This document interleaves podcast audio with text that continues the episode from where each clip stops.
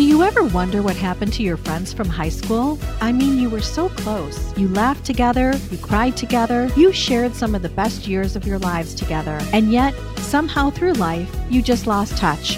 Now it's time to relive those moments once again. Introducing the podcast that takes you back in time to the place where it all began. This is Class Reunion. We're bringing you all the gossip, secrets, and scandals from your high school days that you won't want to miss. Join us as we catch up with old classmates and dive into the wildest stories from our high school days. From those legendary parties to the infamous cliques. We're spilling all the tea on who's who and what really went down. So grab a seat, turn your volume up, and get ready for a trip down memory lane. Class Reunion, the podcast that reunites us all. Hey, everybody, welcome back to another episode of Class Reunion. Today is a single episode of Why I Married an Alcoholic. Let's dive in, shall we? This is a weird one. They seem to get weirder, but I appreciate you all being along for the journey of what was Lee Ann Lauterbach. Pepper back in the day. Okay, so I had talked previously about being in a relationship and it just you know th- there was a lot of drama at my house and so it wasn't my best light of being a, a decent girlfriend uh, for somebody that I dated for a while. And so when you're on the rebound of those types of situations, you don't always make the best next choice. And I certainly didn't. So I was at Mr. Joe's. I was living in a studio apartment, and that would have been what was that Northwestern Highway area? Mr. Joe's is a sports bar. And the Pistons were in the playoffs, and we were all sharing a, a like a picnic table style. And we decided to sit with with these guys. And I remember sitting next to this dude who had a short glass, and I thought it was ginger ale. So that should give you an idea of how dumb I was. But it was J&B Scotch, which hold on to that because that label haunts me to this day. So we proceeded to have a decent time, shared phone numbers, and we started dating. And I'm going to say that I thought he was older or he was older. I thought it would be like much different than it than it turned out to be and but we still pursued a relationship for like a year or so. There was a moment in time that I knew what I was doing wasn't going to benefit me. But again, remember, and I'm okay with admitting this. Maybe some of you feel this way. You look back and you're like, I was such a dumb Dora. And I was a very immature early 20s, right? So I didn't have self awareness. My self esteem was shot. I was just going through the motions, really not having any sense of self. And yes, a lot of us are that, you know, we're that way, but I certainly beat myself up for a very, very long time about it. But anyway, that was my men- mentality of how I stayed in this relationship. So we date, and there was a moment in time in the summer where we were having a barbecue. My brother and sister in law were coming in from Florida. We were having this great backyard party and my boyfriend was there. And later in the evening, some of my friends were going to stop by and meet him for the first time, which, as you know, that's a big deal. Like when you're young lady and you want to introduce your boyfriend to your to your friends and they came about i don't know 7 maybe or something like that and the shit show had already commenced to full force so this person that i dated or i can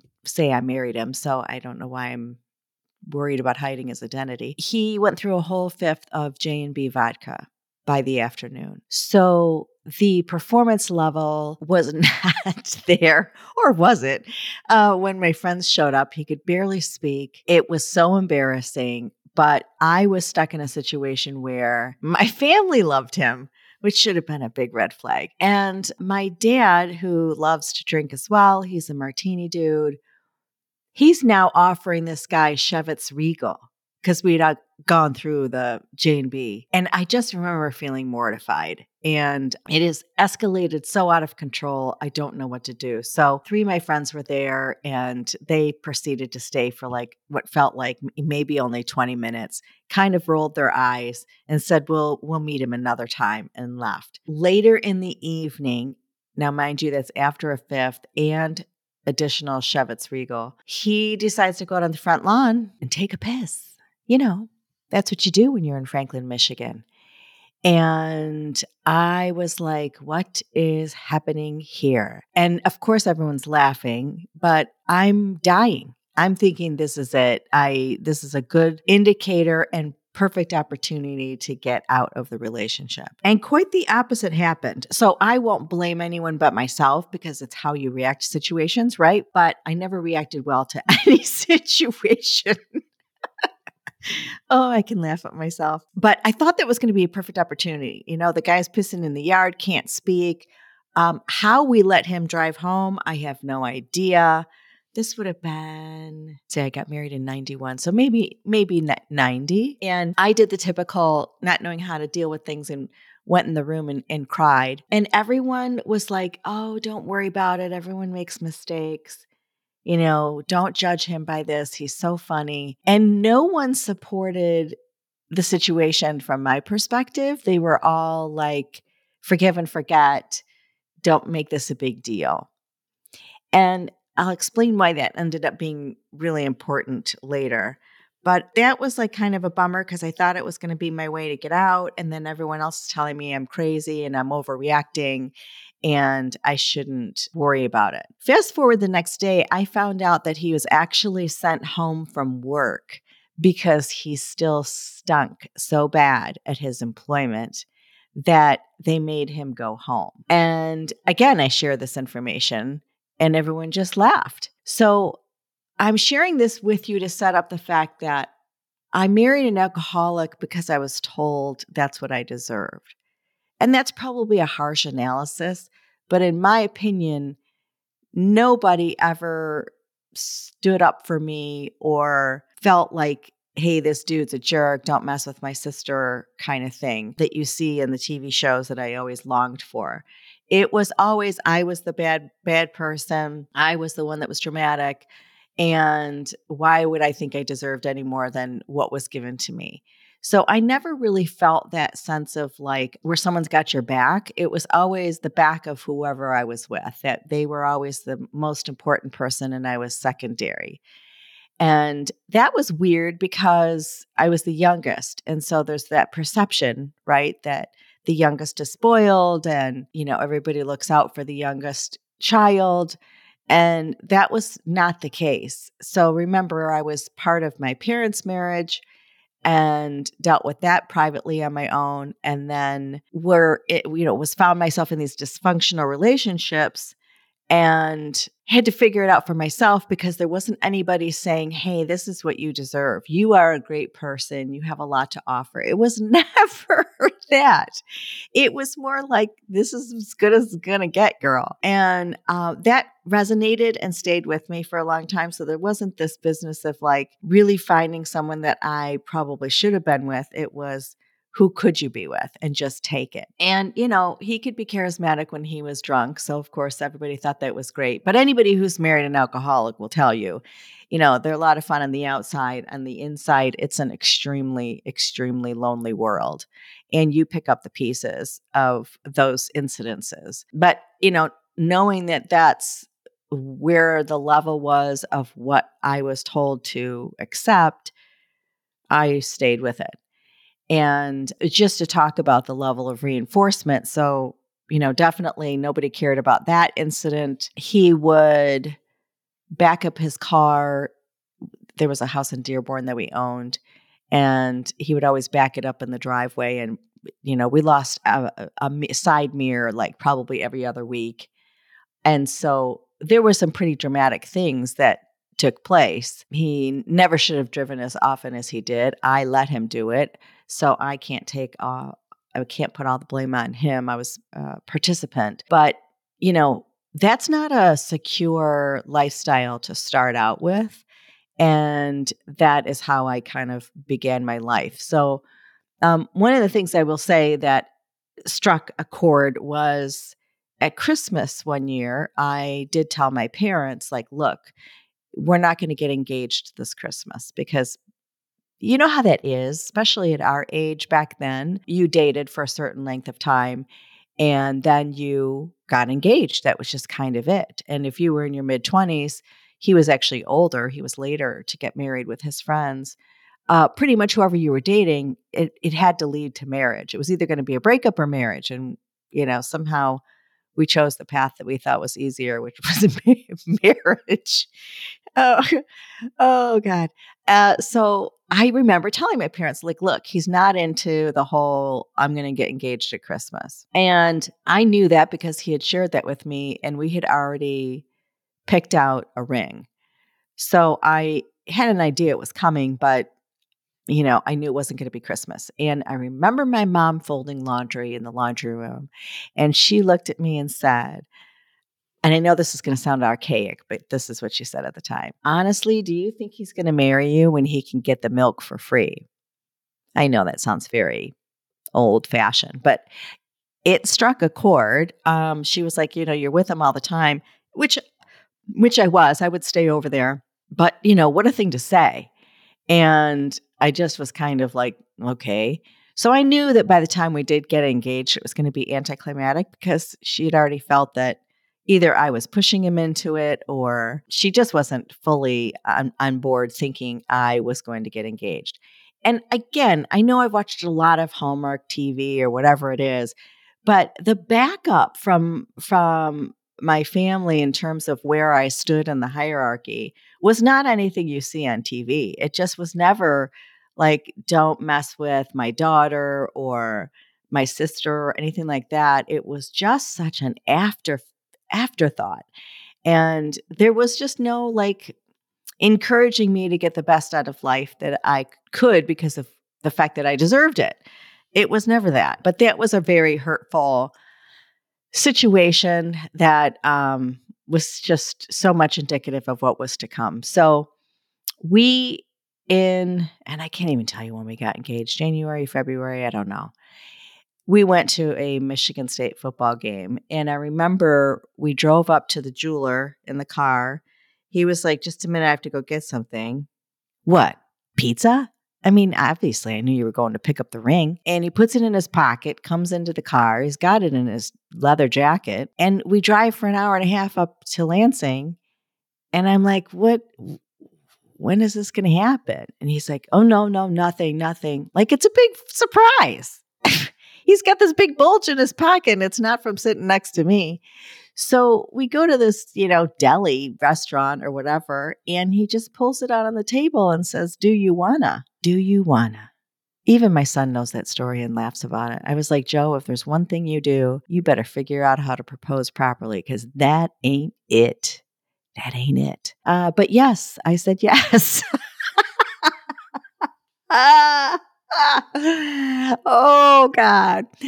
And then we went to the basketball game and that was really about it. So, you know, we we did some planning and I had to move back home because even though we had bought a home in Dearborn, my parents and even though I was there all the time, my parents didn't want there to be an an impression of me living with him for I don't know, 2 to 3 months maybe it was. So my lease was up. We had bought a house and I couldn't move in. So Jay lived in the house. So he was having a good old time in our home. And I had to move back home and stay with my dysfunctional parents during this time. And so it was really, really rough.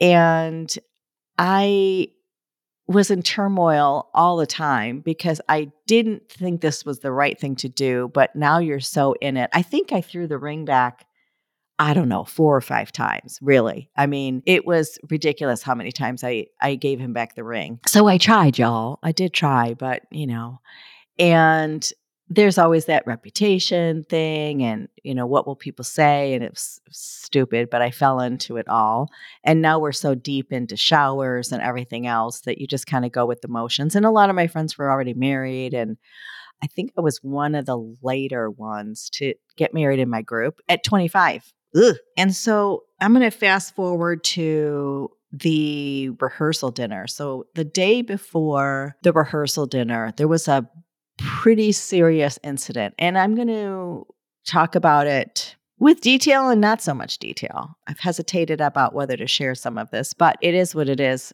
And again, remember, this is my story. So I remember those card catalogs like you would have for your shower, or, and it had like, you know, who gave you a shower gift and who's coming to the wedding. And then you put down what they gave you. It was just like a chronicle thing of it was your database back in the day, but in a card catalog form. and um, you know, and you would place a sticker who was coming and who wasn't coming and and keep track of the wedding gifts with the address. And I was pretty organized. I was pretty proud of myself and and I liked my little white, you know, card catalog with a bride on the front or whatever it was. And I had opened a particular gift and I remember I was working full time. So I was coming home from from work and I opened the gift and I and I and I loved it. You know, don't forget you register for 99% of this stuff. So it's always a fun treat to get it, but it's not like earth-shattering shocking because you actually registered for it. And so I was like, "Oh, this is great. These are the pans I wanted."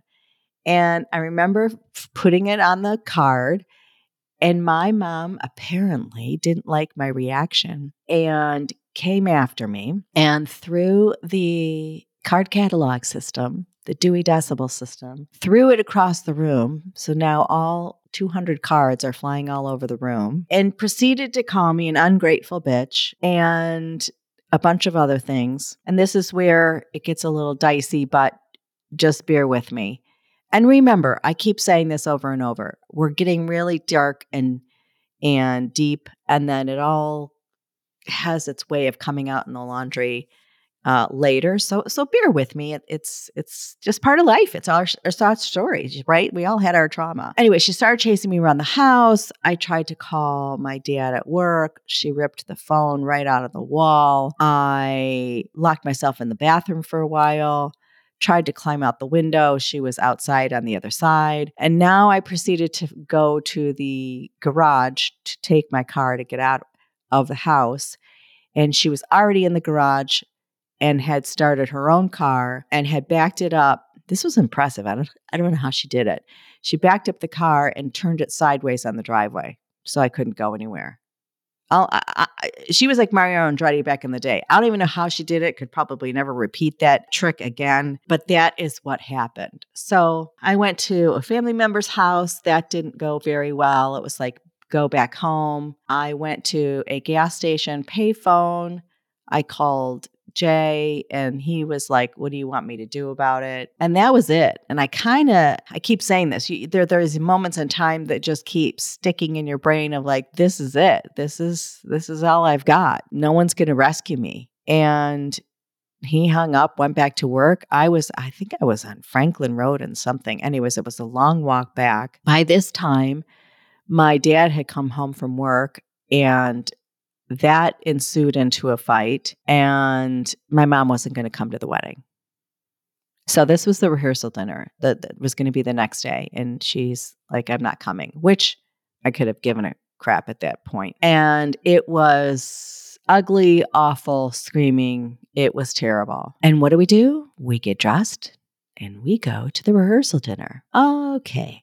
So I am smiling as if nothing happened, but meanwhile, I'm so shattered.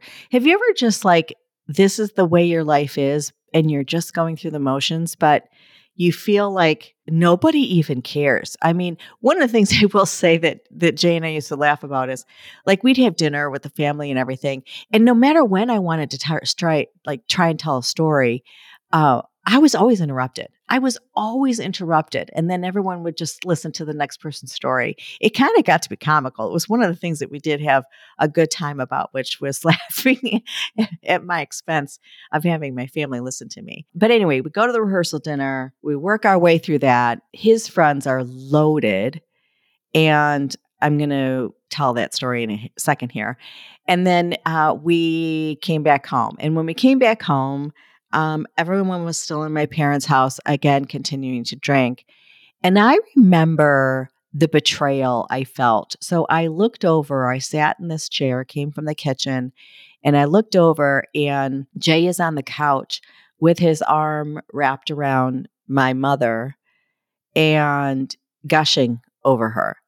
Now, you know, you put people in a tough situation. I get it when you invite them into your family dynamics, but you're about to marry this woman the next day. She's been nothing but devastated. Her mother wasn't supposed to show up and said she wasn't going to come to the wedding. She had put your fiance through a terrible ordeal of 52 card pickup and chasing her around the home. And you are loving on her as if she's Mahatma Gandhi or whatever the guy's name is. And I felt such a sense of betrayal of like, boy, I'm never going to be anybody's person. I'm never going to be the one that experiences unconditional love by a partner. Uh, and perhaps I wasn't giving it. I mean, this is this is a one way story. I get it, but it's a natural human reaction, I think, to want to take the side of your partner and support that person, whether you agree with them or not. And just that visual, obviously, what am I, 57? I've been divorced for 100 years. I still remember that scene, that particular scene of him with his arm around her on the couch, as if to say, I don't know. I don't know what I, I I just took it as a betrayal. And here we are getting dressed for this wedding, and I'm numb. I'm numb. The next day should be the best day of my life. I drove by myself to this place to get my hair done. I picked out my jewelry by myself. Like everyone was in their own little world. It was really weird. And I hated my dress. I also, that's a whole nother story, but like I wasn't supported in picking out my wedding dress in the way that traditionally was given to other people. And even the bridesmaids' dresses, by the time we picked them out, I, I, hated them. I know they did too. I don't even know why we picked them. They were pink pastel, which I hate, with these puffy sleeves. And, but it just, it was never a fun event. There was never any focus on me when I would come out with a dress. Everyone was busy talking. This was very, very weird. So I hated my dress. I hated the day, hated my hair. And I just remember hearing the sound of the bells while I'm sitting in the limo waiting to go out and walk down the aisle. Like, this is just not how it's supposed to feel. I didn't back out. My problem, like I said, every reaction I chose. And so my life turned out the way that I let it turn out, but it was a miserable, miserable day. And I remember we were at the altar and one of his friends was doing a reading and he was so incredibly trashed from the day before. A lot of his friends were alcoholics as well, you know, monkey see, monkey do, that people thought we made room in our program for someone with special needs. he had special needs, all right. He was hungover and he just couldn't even commit to what he was trying to say or the reading itself. It was awful. And that was just not at all what I expected on my wedding day, on my rehearsal, and again, the rest of my my marriage. So I will I'm going to f- fast forward through quite a few things, but there were several times during the marriage where I did want to leave. And I, at one point, didn't care. I mean, I was kind of like, forget the reputation or what people think. I don't really care.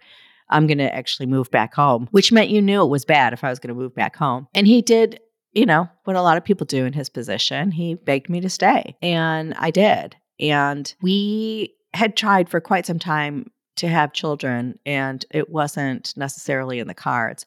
And I remember thinking this is a sign, you know, like this is maybe another way to also get out because I don't have any children.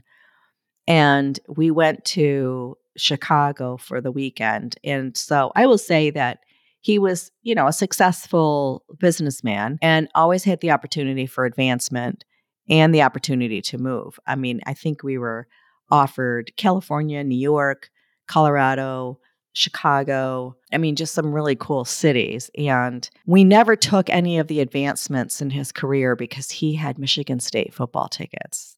I mean, he would not move and leave because he wanted to go to Michigan State football. Everybody's different, but I always wanted to explore the world and was sort of resentful about it, especially since a lot of the travel that he did and the fun events and and club trips spouses weren't allowed so for like the first few years of our marriage, you know, we either went up north with his buddies and would get drunk or he would go on a club trip. That was it. There wasn't anything specific that we did on our own. It was just weird. I never really went anywhere.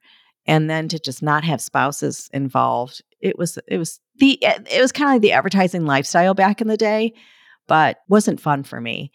So we go to Chicago and I actually started to look for condos, high rise condos, because, you know, he had seemed pretty jacked about the opportunity. And I wanted to explore what it would you know, look like. And there was a new place right on Miracle Mile, as a matter of fact, 120,000, if you can believe that. And I spent the day with this realtor and went through the different units. They were converting them and turning them into purchase, and they were stunning and uh, loved it. And I was really pumped about it. And we came home and um, let me fast let me back up when we got to chicago i thought it was going to be a really nice romantic weekend and what do we do? We run into some guy at the airport who's a friend of his who wants to party with us all weekend.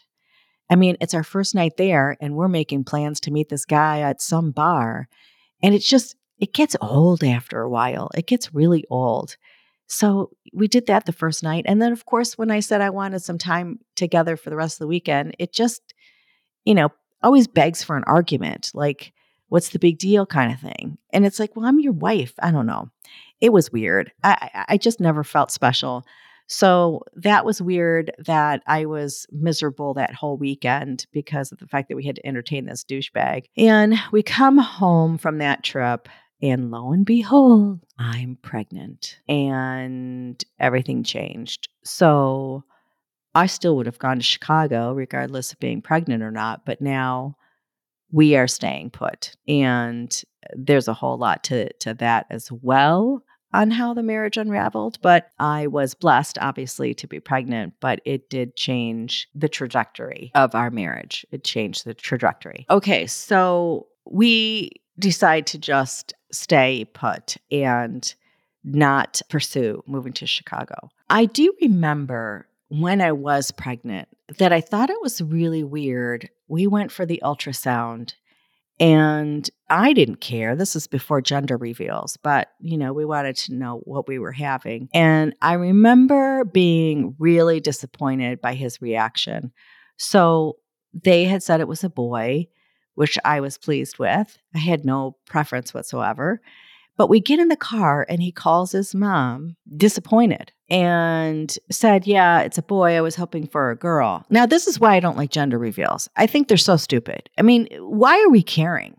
I, I just don't even understand why there's such an emphasis on the gender of the child and not the child themselves. I mean, I understand if you have five boys and you really want, you know, the sixth sixth one to be a girl or something like that. But your first child, like a second child, any child, I don't know. I just will never grasp the importance of it being a boy or a girl. And I don't know, you kind of think that as a dad, it would be cool to have your first son.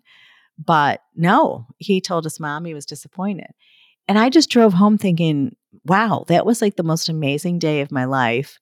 And I know he's not happy. He never really was into the kicking of the belly. You know, there just wasn't a whole lot of personal touch during that time at all uh, about, you know, my stomach or anything like that. It was just a lonely nine months. And it was weird. I mean, I was kind of used to it at that point because that's how he was with me, but it, it, it just wasn't, again, what I was hoping it would be. I traveled all the time. I was on the road all the time. And, you know, he would never call and check on me. It wasn't any kind of particular caring chip that he had and and so it was very singular transaction i guess if you will you know he came to the ultrasound but that was about it we did do the the labor classes but you know i just don't remember like sitting and thinking about what a special time this was as a couple and it just was like uh, so again it was a blessing but it was it was something that just came so much later in the marriage when i really was ready to go and i've even said this to my son i feel like he's such a part of me that he would have been my package deal no matter who I ended up being with. So he he and I are just way too close for words. And so I don't mind sharing a lot of this because it's stuff we've already talked about. But anyway, that's the life of an alcoholic. And then my son is born and now tragedy strikes. So stay tuned for the next single episode. Thanks so much for listening, my friends. This is Class Reunion. All right, friends, that's it for this episode of Class Reunion Podcast. Thank you so much for listening. And if you enjoyed this episode, please subscribe to the show, write us a review, and share this podcast with a friend. Until next time.